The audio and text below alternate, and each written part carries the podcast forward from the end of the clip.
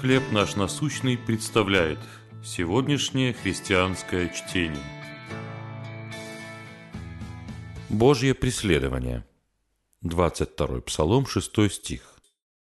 «Так благость и милость Твоя да сопровождают меня во все дни жизни моей, и я пребуду в доме Господнем многие дни».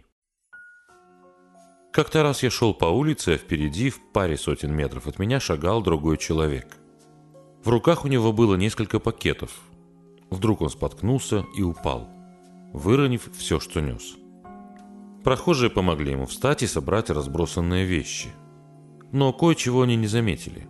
На тротуаре остался лежать кошелек. Я поднял его и побежал за незнакомцем, чтобы отдать этот, несомненно, важный предмет. «Сэр! Сэр!» – кричал я и, наконец, привлек его внимание. Он повернулся как раз в тот момент, когда я его настиг. Никогда не забуду его взгляд, в котором удивление сменилось радостной благодарностью. Вначале я просто следовал за этим человеком, но затем следование превратилось в преследование. «Благость и милость Твоя да сопровождают меня во все дни жизни моей», сказано в последнем стихе двадцать второго Псалма. И хотя слово «сопровождают» хорошо вписывается в общую картину, оригинальное еврейское слово имеет более динамический смысл.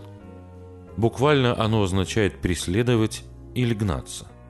Так хищник преследует жертву. Представьте, например, как волк настигает овцу. Божья благость и милость не просто следуют за нами неторопливым шагом, никуда не спеша, как собака лениво идет за хозяином домой. Нет, нас преследуют, за нами гонятся, как я догонял прохожего, чтобы отдать ему кошелек. Так нас догоняет добрый пастырь, который любит нас вечной любовью. Вы верите, что Божья благость преследует вас? Если нет, то почему тогда в Библии употребляется такое слово? Добрый пастырь, благодарю, что Твоя благость и милость всегда преследуют меня. Чтение на сегодня предоставлено служением «Хлеб наш насущный».